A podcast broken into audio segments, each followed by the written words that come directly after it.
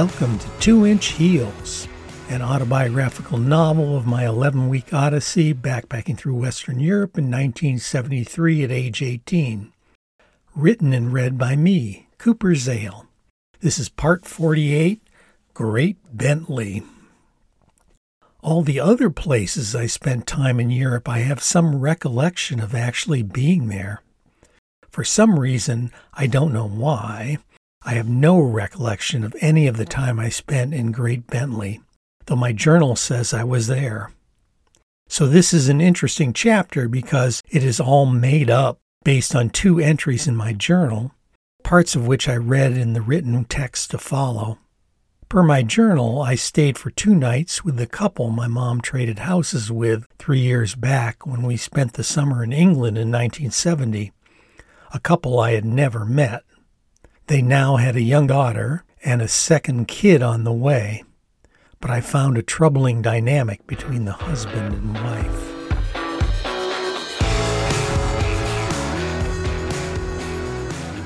It was still Wednesday, December 5th, 1973, and I was relieved when Seal Kane answered the phone, knew who I was, and then confirmed that they could put me up for a couple nights. I'd never actually met her before.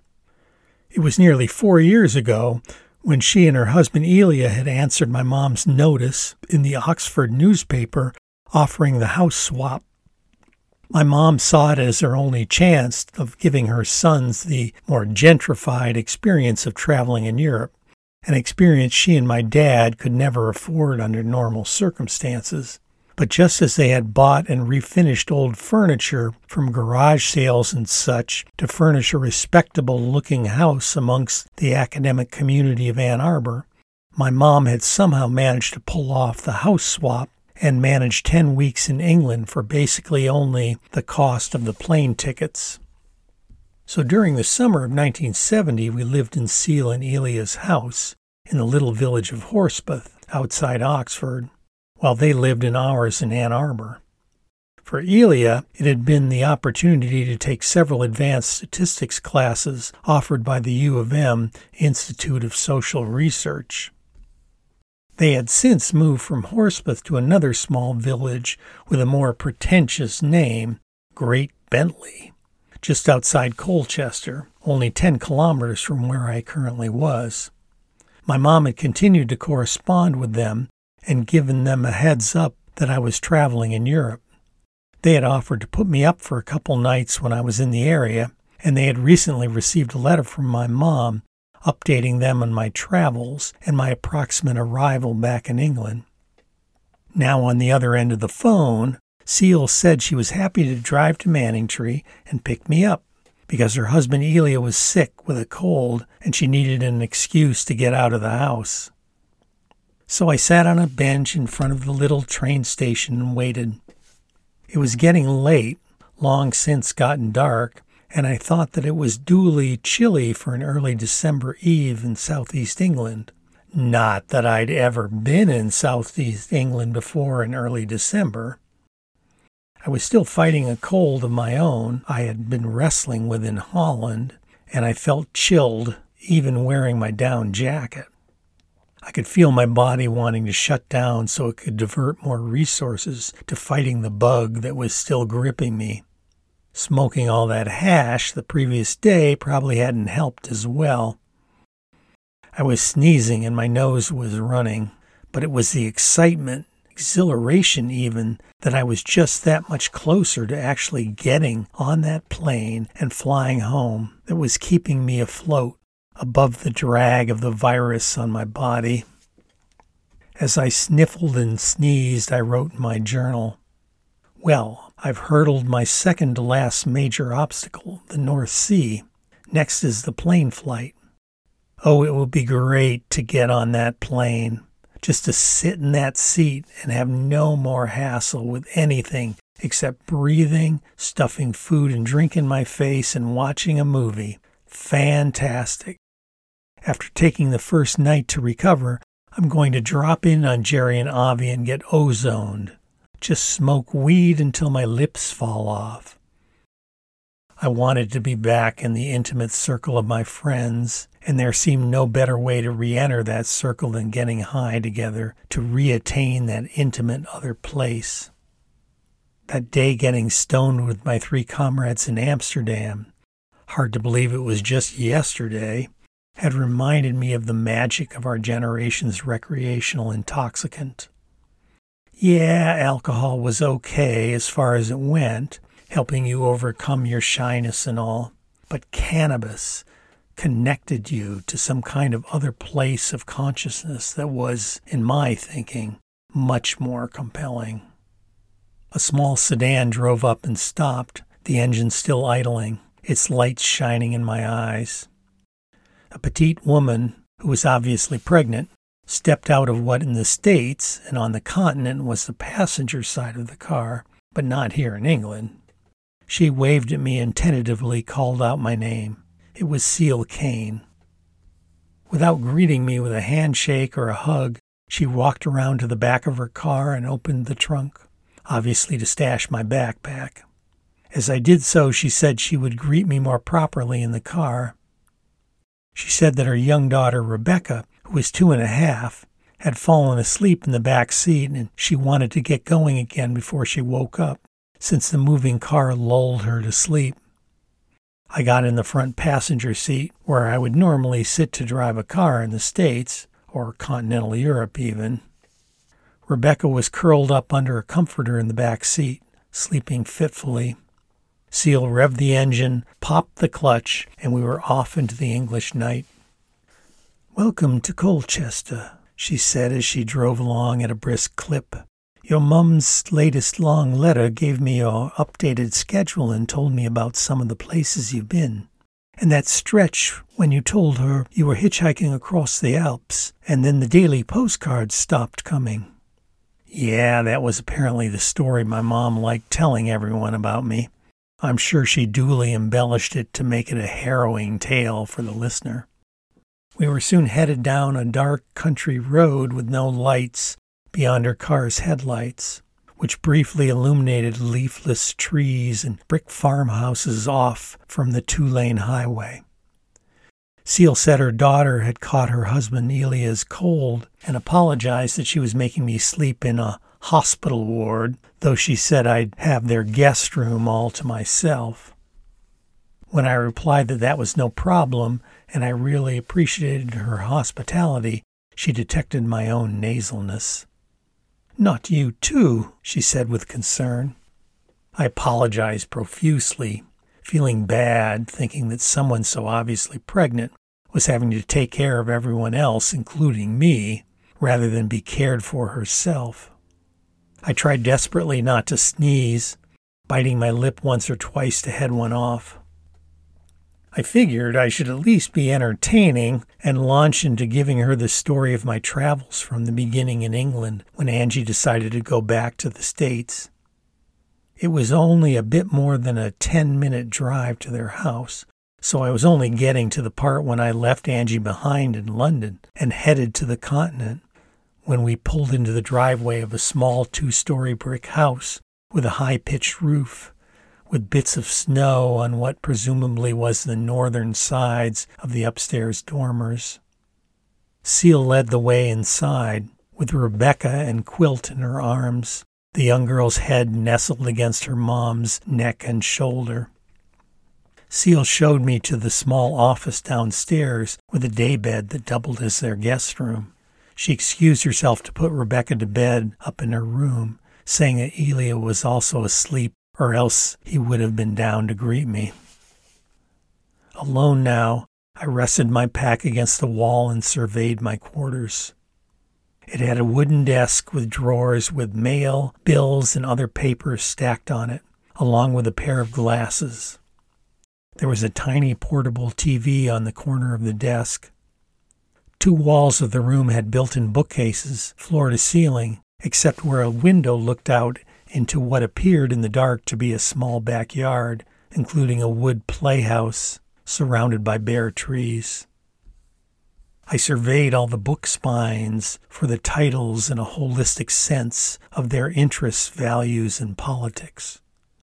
Interspersed among Shakespeare, Homer, Tolstoy, and other classic literature, there were a number of books on statistics and political science, which I recalled was Elia's field of study and academic work. There were books on sociology, existentialism, plus books I recognized on feminism, including The Second Sex, The Feminine Mystique, The Dialectic of Sex, and The Female Eunuch. I also noted several of the classic erotic novels Lady Chatterley's Lover, Fanny Hill, and Tropic of Cancer. I remembered after reading in a magazine that Miller's Tropic of Cancer was banned from many libraries as obscene, furtively scanning through my dad's copy of the book when no one was around, reading the references to the main character putting his prick in a woman's cunt and shooting hot bolts into her. The descriptions had been both thrilling and troubling at the time. But still sniffling and sneezing, a great fatigue quickly overcame me, and I crawled under the daybed covers and descended quickly into unconsciousness and a long, deep sleep. It was mid morning the next day when I finally emerged from my book studded little room. Elia was sitting at the small kitchen table in his pajamas, drinking coffee and eating scrambled eggs. He was complaining to Seal about the speed limit on the British motorways being reduced from 70 to 50 miles per hour due to the oil crisis, about how he was getting behind on his research project because of this crud I got from our little angel. Little Rebecca, also in pajamas and looking a lot like a miniature version of her dad, was sitting next to him, on her knees on the chair so she was up high enough to address her bowl, though she was more moving things around in it than eating. Snot was dripping from her nose, and she was wiping at it with her hand and her forearm. Seal was across the kitchen counter with her big belly, washing dishes, looking stressed and a bit worse for wear. Elia was exasperated about his daughter's runny nose. Can someone get me a tissue? To clean this child's snotty face. The box of tissues was on the kitchen counter across the table from where Elia was sitting. Rebecca waved her hand in the air. Mommy, I need a tissue. I saw Seal close her eyes, take in and then exhale a big breath.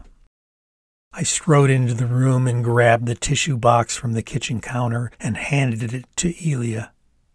He seemed caught by surprise, but quickly composed himself and said, You must be Cooper.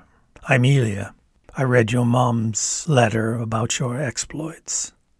Then, in response to the box of tissues, said, You're a good man, and reached out and took the box in his left hand and reached out with his right to shake mine. Then, pointing to an empty chair, he said, Sit down. Have some toast and scrambled eggs. Lucky for you, we're not serving kippers.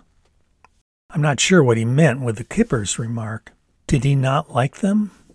I had not cared for the cured fish three years ago when we lived in England and had several occasions to try them. But he couldn't know that. Maybe it was just a thing that most people from the States didn't like them. Or was it some sort of dig at Seal that she couldn't prepare them properly or bought inferior ones? I looked around, and the remainder of the scrambled eggs were in a frying pan just on the kitchen counter, along with a loaf of sourdough bread and a toaster. Seal turned and looked at me and said as brightly as she could muster, Good morning, wiping her forehead with a rubber glove covered hand, then trying to decide whether she needed to remove the glove before putting some toast for me in the toaster. I took the initiative and said, I'll help myself and pulled two pieces of the bread out of its bag and into the toaster. Took a plate and served myself some scrambled eggs.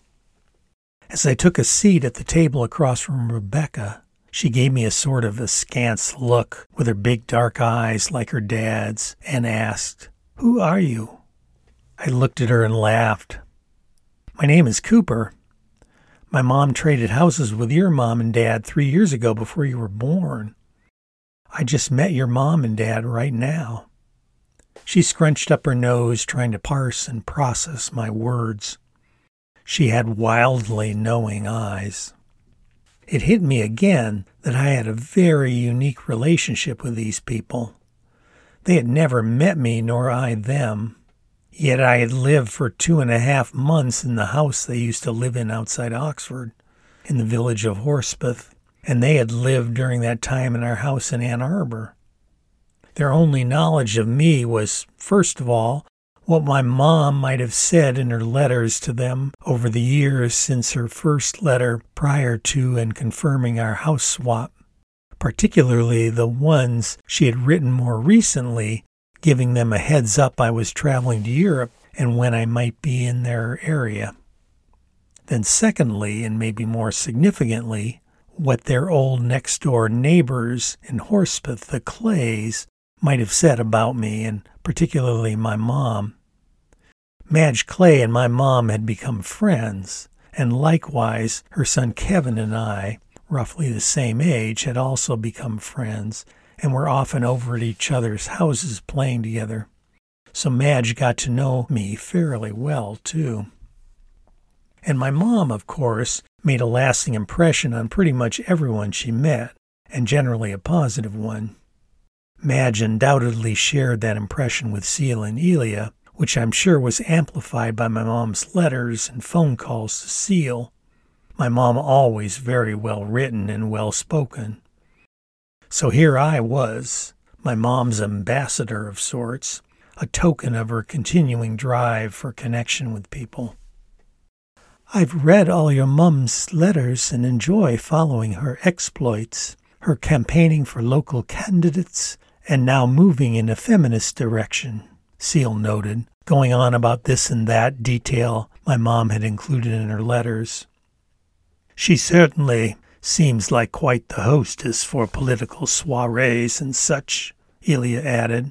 The way she tailors her guest list so that everyone will have at least one other person they will enjoy engaging with, plus that signature crock of Bloody Marys she always serves.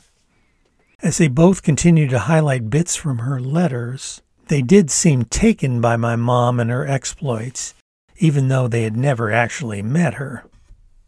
Madge Clay just went on and on about your mom after we returned home from our summer at your home in Ann Arbor, Seal noted at one point. And your Ann Arbor is quite the vibrant university town. Yes, Elia seconded, chuckling and a delightful neighborhood where you live, with the park and all those maple trees. My own opinion of my mom had evolved significantly since three years ago.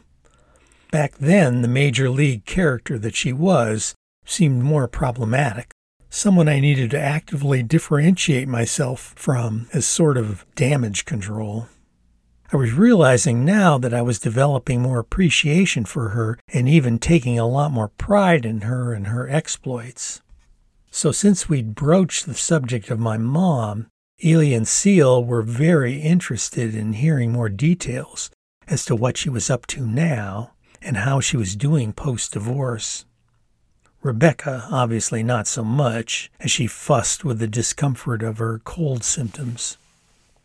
I told them my mom was doing a lot better than where she had been in 1970 when she was still recovering from the breakup with my dad, even though it had been five years already. I regaled them on the latest chapters of the Jane Roberts story, particularly more details of her local political work and her getting involved in the Ann Arbor chapter of the National Organization for Women.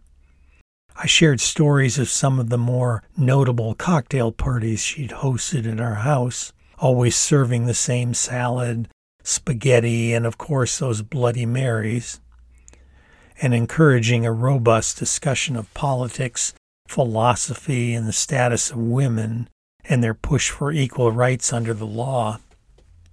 Also, how my mom's now closest female friends had also divorced their husbands and gotten involved in the women's movement as well, and how I referred to them as my feminist aunts.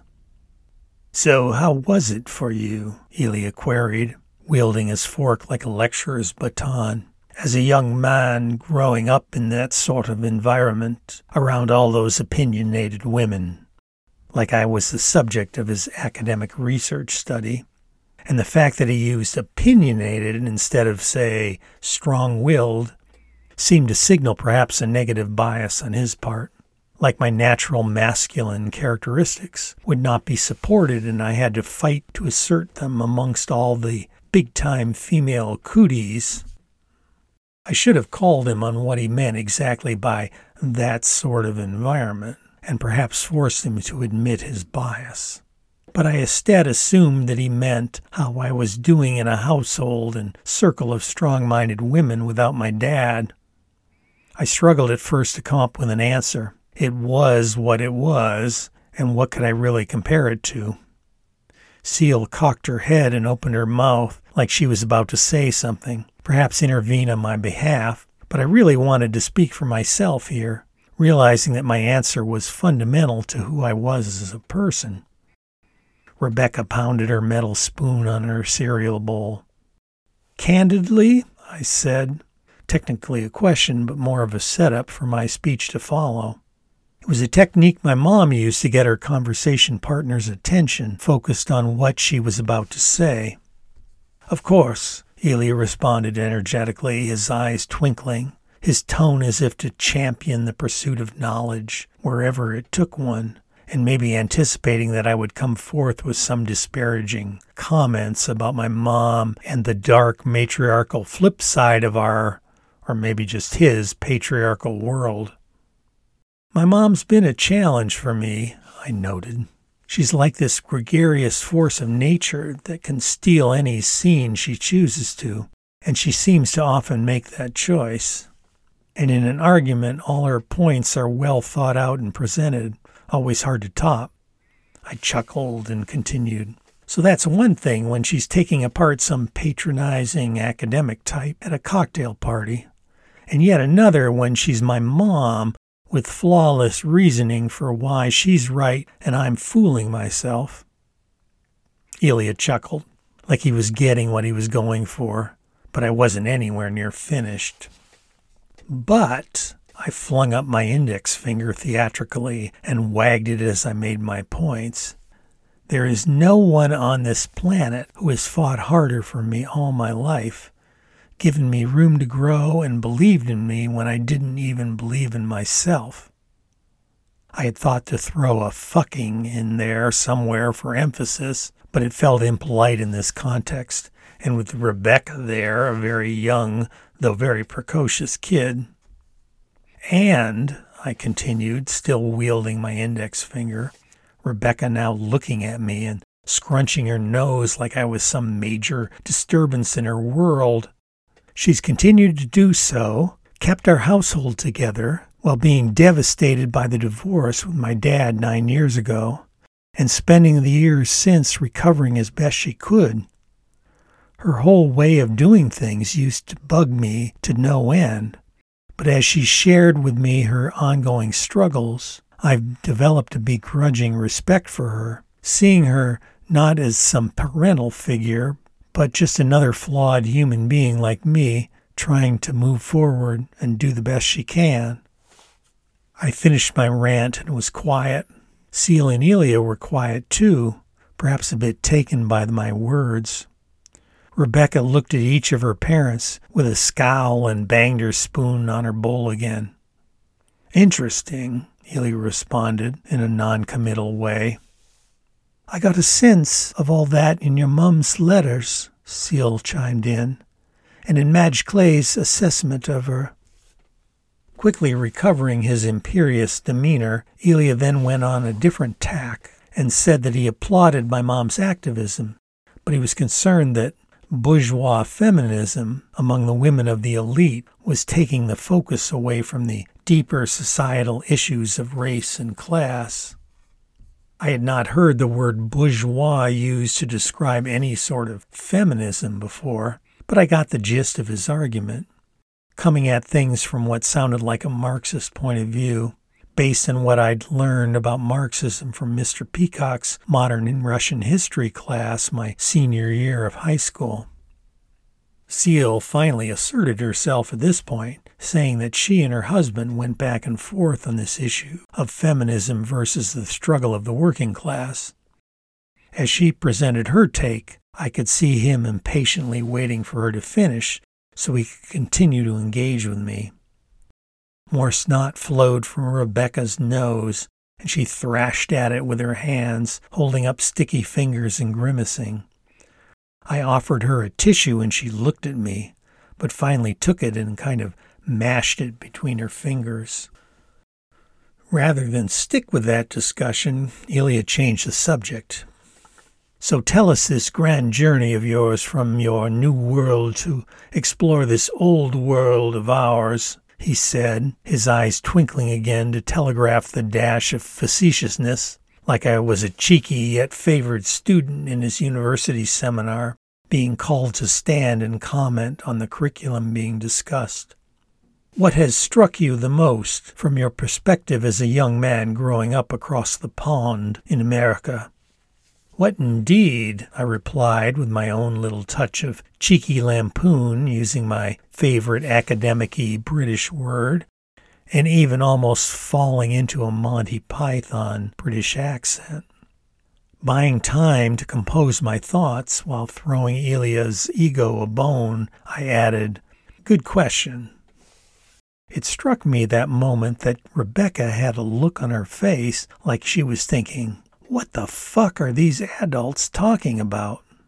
She looked at each of her parents and then shook her head and winced like she had just smelled something really disgusting.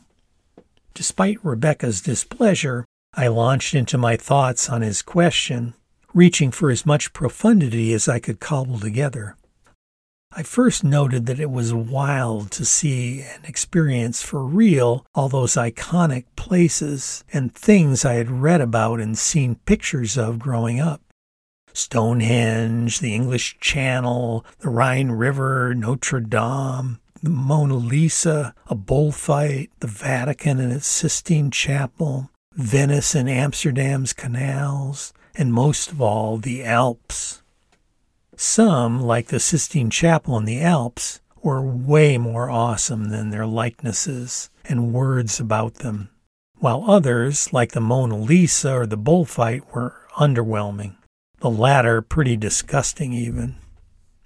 Then I copped a thoughtful face and pose and said that I found it really interesting that though I did not speak any of the languages of the countries on the continent I had traveled through, I found the logistics of traveling without a car way easier in Europe than it would have been for me in the United States where I spoke the language.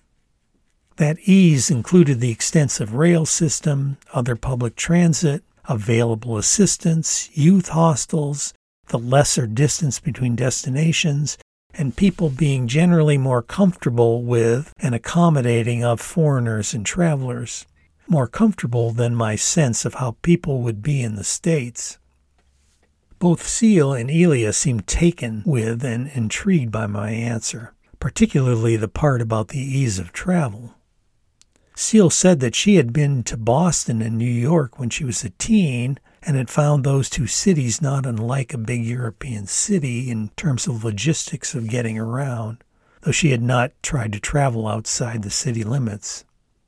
When they had lived in our house that summer in Ann Arbor, she and Elia had driven into Detroit to the art museum, gotten lost, and found it very difficult to find their way around. Elia chimed in with, You Yanks, with all your bloody cars and crowded highways. While Seal put Rebecca down for a nap, I continued to share details of my trip highlights with Elia, including my half hour nearly alone in the Sistine Chapel, the long tunnel under the Alps, and all the wondrous mountain teeth, Grindelwald, and the excursion not taken on the cog railway. When Seal returned to the kitchen, he interrupted me and reminded her that his colleague Christopher was picking him up shortly and they would be working on their project at Christopher's place. But he had invited him back for dinner, so could she go to the market and pick up some chops or something else good, and also some more cold medicine for him when she picked up Rebecca's prescription at the chemist's. Seal grimaced and asked him that since Rebecca was sick, couldn't he and Christopher stay here and work so they could keep an eye on their daughter while she did her errands in town? Elias shook his head and said that Rebecca was a handful when she was healthy, doubly so when she was sick. And he and Christopher had a very full agenda for the afternoon, and this crud that our sweet little angel has bestowed upon me made it harder for him to concentrate. While Seal stewed on how to respond, he looked at me and said that I might find the project he and Christopher were working on interesting involving a statistical analysis of voting patterns in British elections since the 19th century. Seal relented, accommodating her husband, but from my point of view, it wasn't pretty, and I felt bad that I wasn't comfortable volunteering to babysit Rebecca while Seal did her shopping. Elia excused himself to get dressed. Soon there was a honk of a horn outside, and he briefly blew through the kitchen, saying to her, Christopher really likes those lean pork chops. And to me, more later, young man. Then he sniffed, sneezed, said bollocks, grabbed a wad of tissues, and was out the door. Seal asked me if I had had enough to eat, and I replied that I had, though under the circumstances I wouldn't have said otherwise even if I hadn't. I took the initiative to clear the dishes from the table she asked me if I'd like a cup of tea, and I nodded. It was Earl Grey, and I took it with milk and sugar, like she was having hers. She put out a tin of biscuits, and we sat at the little kitchen table across from each other. I felt bad for her, but was glad that we might have some quiet time together while Rebecca napped. I could not recall the last time, if ever, I had had a one on one conversation with a woman who was pregnant. I had somehow missed my Aunt Pat's three pregnancies, and I was just three when my brother was born. She sipped her tea quietly for a few minutes, eating a biscuit, and I followed suit and remained silent as well, feeling like we were waiting while she put something together in her mind to say. Finally, she spoke. We are going through a challenging patch right now. We have so many plans in the works. We bought this nice house. We had Rebecca and now, touching her belly, a brother or sister. She continued, Elia is playing the university politics to secure his position on the faculty, and then I want to get my doctorate once the kids are old enough for school. She shared details about her own studies in research and city planning. She had been part of a committee that had successfully worked with the Great Bentley Village Council to limit local development to maintain the big village commons across the street. Suddenly, I was seeing her as a thoughtful academic and community leader rather than just a wife and mom. After talking all about her own work, she asked me about my own, what I was going back to. Would I go to college? What were my aspirations if I'd figured that out yet? A bit surprisingly, I thought, those questions included whether I had a girlfriend, like she had somehow intuited a thread that I was stewing on. I told her that I had done a year of college already, studying theater, and I was planning to go back in the fall. I wasn't really sure where I was going with theater at this point, but I was hoping I could somehow make a career out of it. As to a girlfriend, I told her I didn't really have one. I did have a fair amount of female friends, several of which I was interested in. It was running through my mind that I had hoped to have that train ride with Rhonda from Harwich to Colchester, with the opportunity to get to know her better. On the boat ride across the North Sea, in response to Lance's probing about her relationship with her boyfriend, she had basically confessed to us that she was a virgin then ironically, at least in my take of events, she had instead gone off with Lance, presumably to lose that virginity. I had been plotting in my own head that if she had been on the train with me, I might have had the opportunity to confess my own virginity to her, a secret I had now shared with two other comrades since I'd been in Europe. I was finally getting to the point where the sting of revealing that secret particularly with someone here in Europe who I would probably never see again, was maybe a little less discomforting than continuing to keep it. I felt somehow that being candid about it, as often as possible, was a necessary precursor to actually being ready at some later date to lose it. It certainly seemed to have worked for Rhonda. I knew what I wanted to say and rehearsed the words in my mind. Though I've had and continue to have a lot of good female friends, I've never really been able to turn one into a romantic relationship. That did not sound so bad, so difficult to say, but accomplished the task of basically confessing that I had never had sex. Part of me wanted to just say it, the stakes were low here, but another part of me still resisted, thinking that to confess such a thing revealed a profound timidity. And as a still egoistic alpha person, I could not square that with who I wanted to be. For others' consumption, I had pretty much always lived my life as the person I wanted to be rather than the person I actually was. The words started to slip out of my mouth. Though I have had, I said, and I could still stop, but I pushed on with uttering the next clause of the sentence, and continued to have a lot of good female friends. Now, thank God, I was too deep into the statement to stop, and said, I've never really been able to turn one into a romantic relationship. Seal listened and nodded. I had fucking said it. Well, I hadn't used the V word, but I had implied it.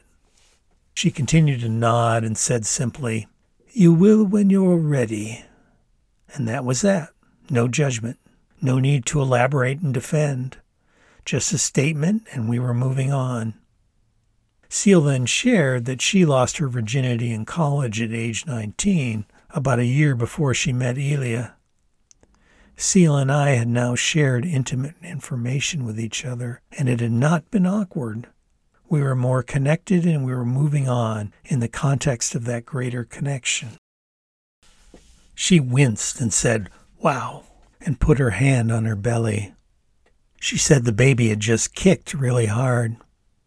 She asked me if I'd ever felt a baby in the womb and if I would like to feel hers.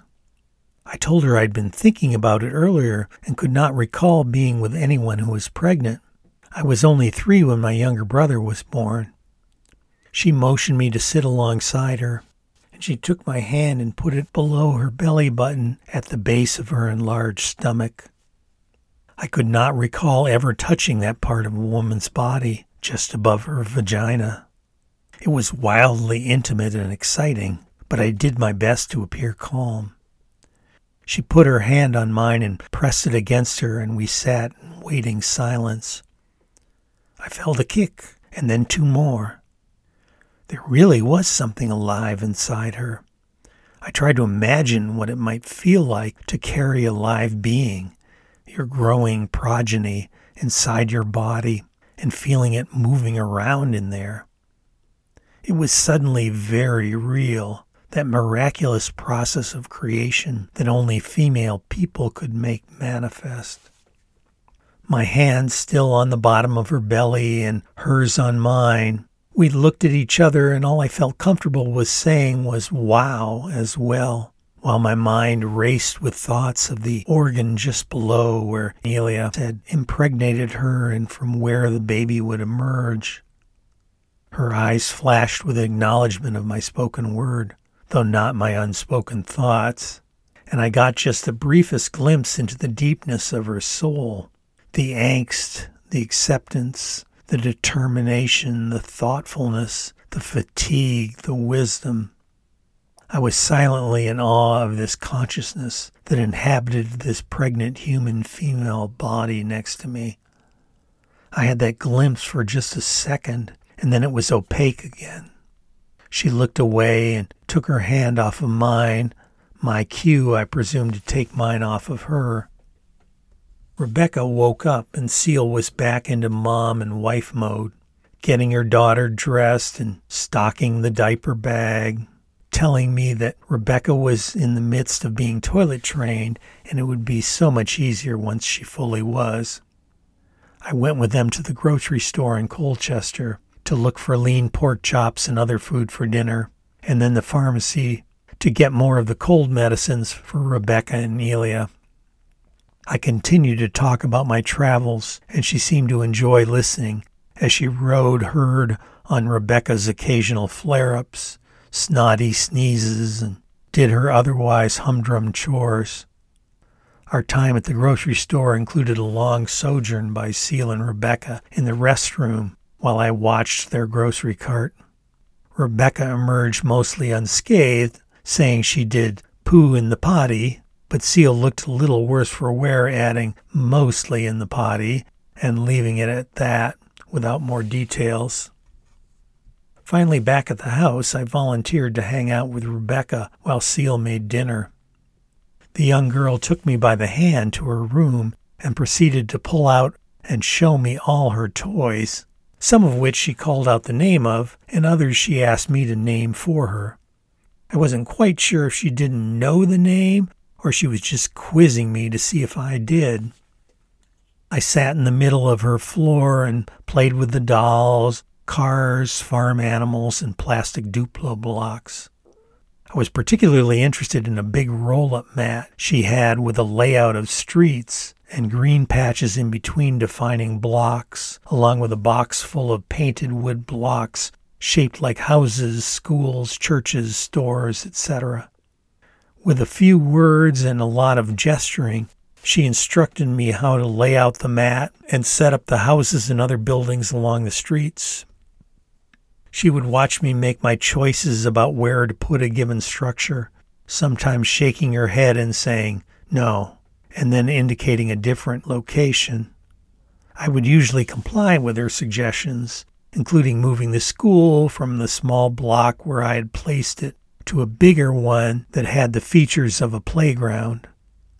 A couple times I pushed back on her recommendations, and she would look at me incredulously shake her head, and then turn away, sort of shunning me for a moment or two. I played with Rebecca for some time before I heard Elia return with his colleague Christopher, and an exchange with Seal about the pork chops, including Seal trying to convince him they were the best they had. Soon he and Christopher were at the door of Rebecca's room, surveying me sitting in the middle of the room, surrounded by virtually all of her toys like Rebecca and I were in the midst of some chaotic inventory. Elia looked at me and spoke. I see our little angel has you on a short leash. I looked up at him, not quite sure how to react to his apparent reinforcement of the stereotype that women learn to manipulate men with their looks and feminine wiles, even at the youngest age. His colleague Christopher dutifully laughed but it seemed also disrespectful to me. Rebecca, wickedly precocious as she apparently was, put her hands emphatically on her hips, scowled, and said, Daddy, I do not. Sensing the awkward situation, Elia changed the subject and announced that it was dinner time. Seal had set up the dining room table for dinner with a tablecloth, cloth napkins, water and wine glasses, the good silverware and dishes. In the center of the table was a platter of cooked pork chops, another of potatoes, and a third of cooked carrots and asparagus, plus various condiments. Seal guided Rebecca to her seat on the side of the table by the end where Seal would be sitting, indicating I should sit next to her. Christopher took the cue that he should sit across from me, Elia went to the refrigerator and pulled out a couple bottles of wine. Apparently, opening them was his one ritual dinner task as the male of the household.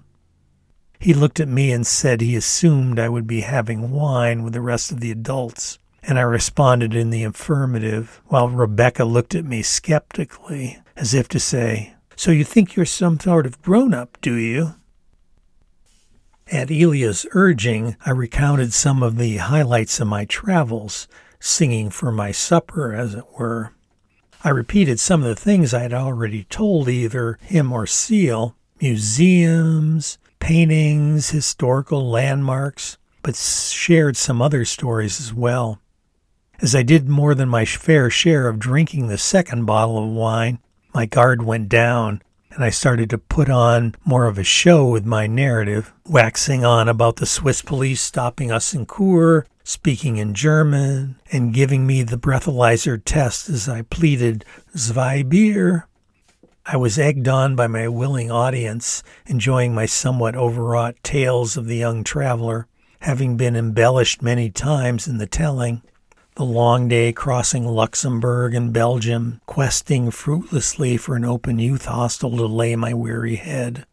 The amazing Miranda, I called her amazing now instead of crazy, as my own thinking on her had evolved and her recounting of her long journey from New Zealand across Australia, Indonesia, Burma, China, and the Soviet Union, but not the part about her hitting on me. I told the story of the Spanish custom police spending hours tearing the VW van apart at the border, the inability of guys to hitchhike in Spain, and subsequently spending the night sleeping out in a grove of trees, only to be awoken in the middle of the night by a train that passed within what I said was 10 feet, actually more like 20, of where we were sleeping. Being picked up hitchhiking by Walter, wined and dined, sharing the hotel room, and then his pro Hitler rant in the morning. The long Vasari corridor in Florence foggy, dreamy, waterlogged Venice, entering the long black tunnel under the Alps on a sunny afternoon and emerging on the other side in a whiteout blizzard, gorgeous Grindelwald with its amazing alpine peaks, and my drunken cohort of backpackers singing Yellow Submarine at my lead as our response to the song by the drunken old locals at the village pub. Though I had as much as confessed my virginity earlier to Seal, I was neither drunk nor bold enough to share the tale of almost letting my travel mate Steve get in bed with me, nor go on about all the amazing women I had encountered. Those tales would have needed a third bottle of wine at the least. As I continued my one person show, Seal excused herself and took the now passed out Rebecca to bed. As my narrative finally started to run out of steam, Christopher and Elia shared some of their own travel experiences. They were perhaps a decade older than me, but under the influence of the alcohol and trying to match the fervor of my tales, channeling their own youthful wildness.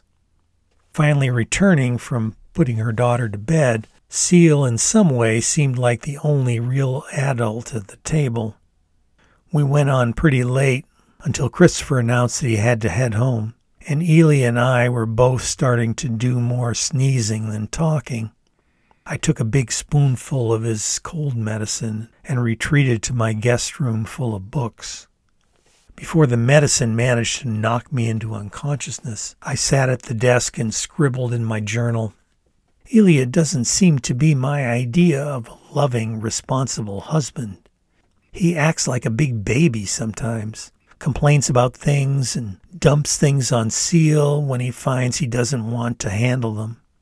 Rebecca is beautiful. She has huge dark eyes and a slender face.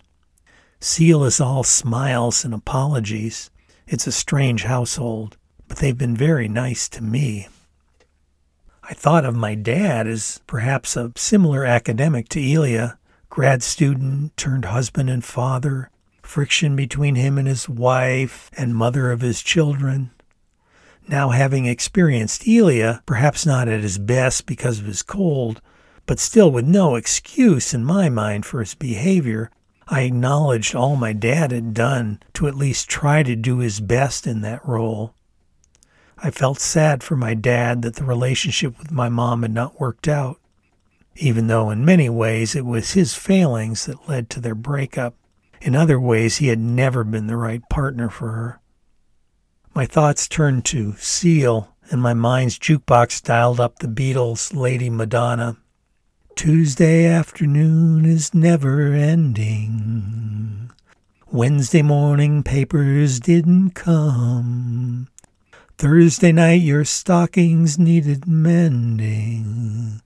See how they run. Lady Madonna, children at your feet. Wonder how you manage to make ends meet. And as I listened to the music playing in my own head, I slid into unconsciousness.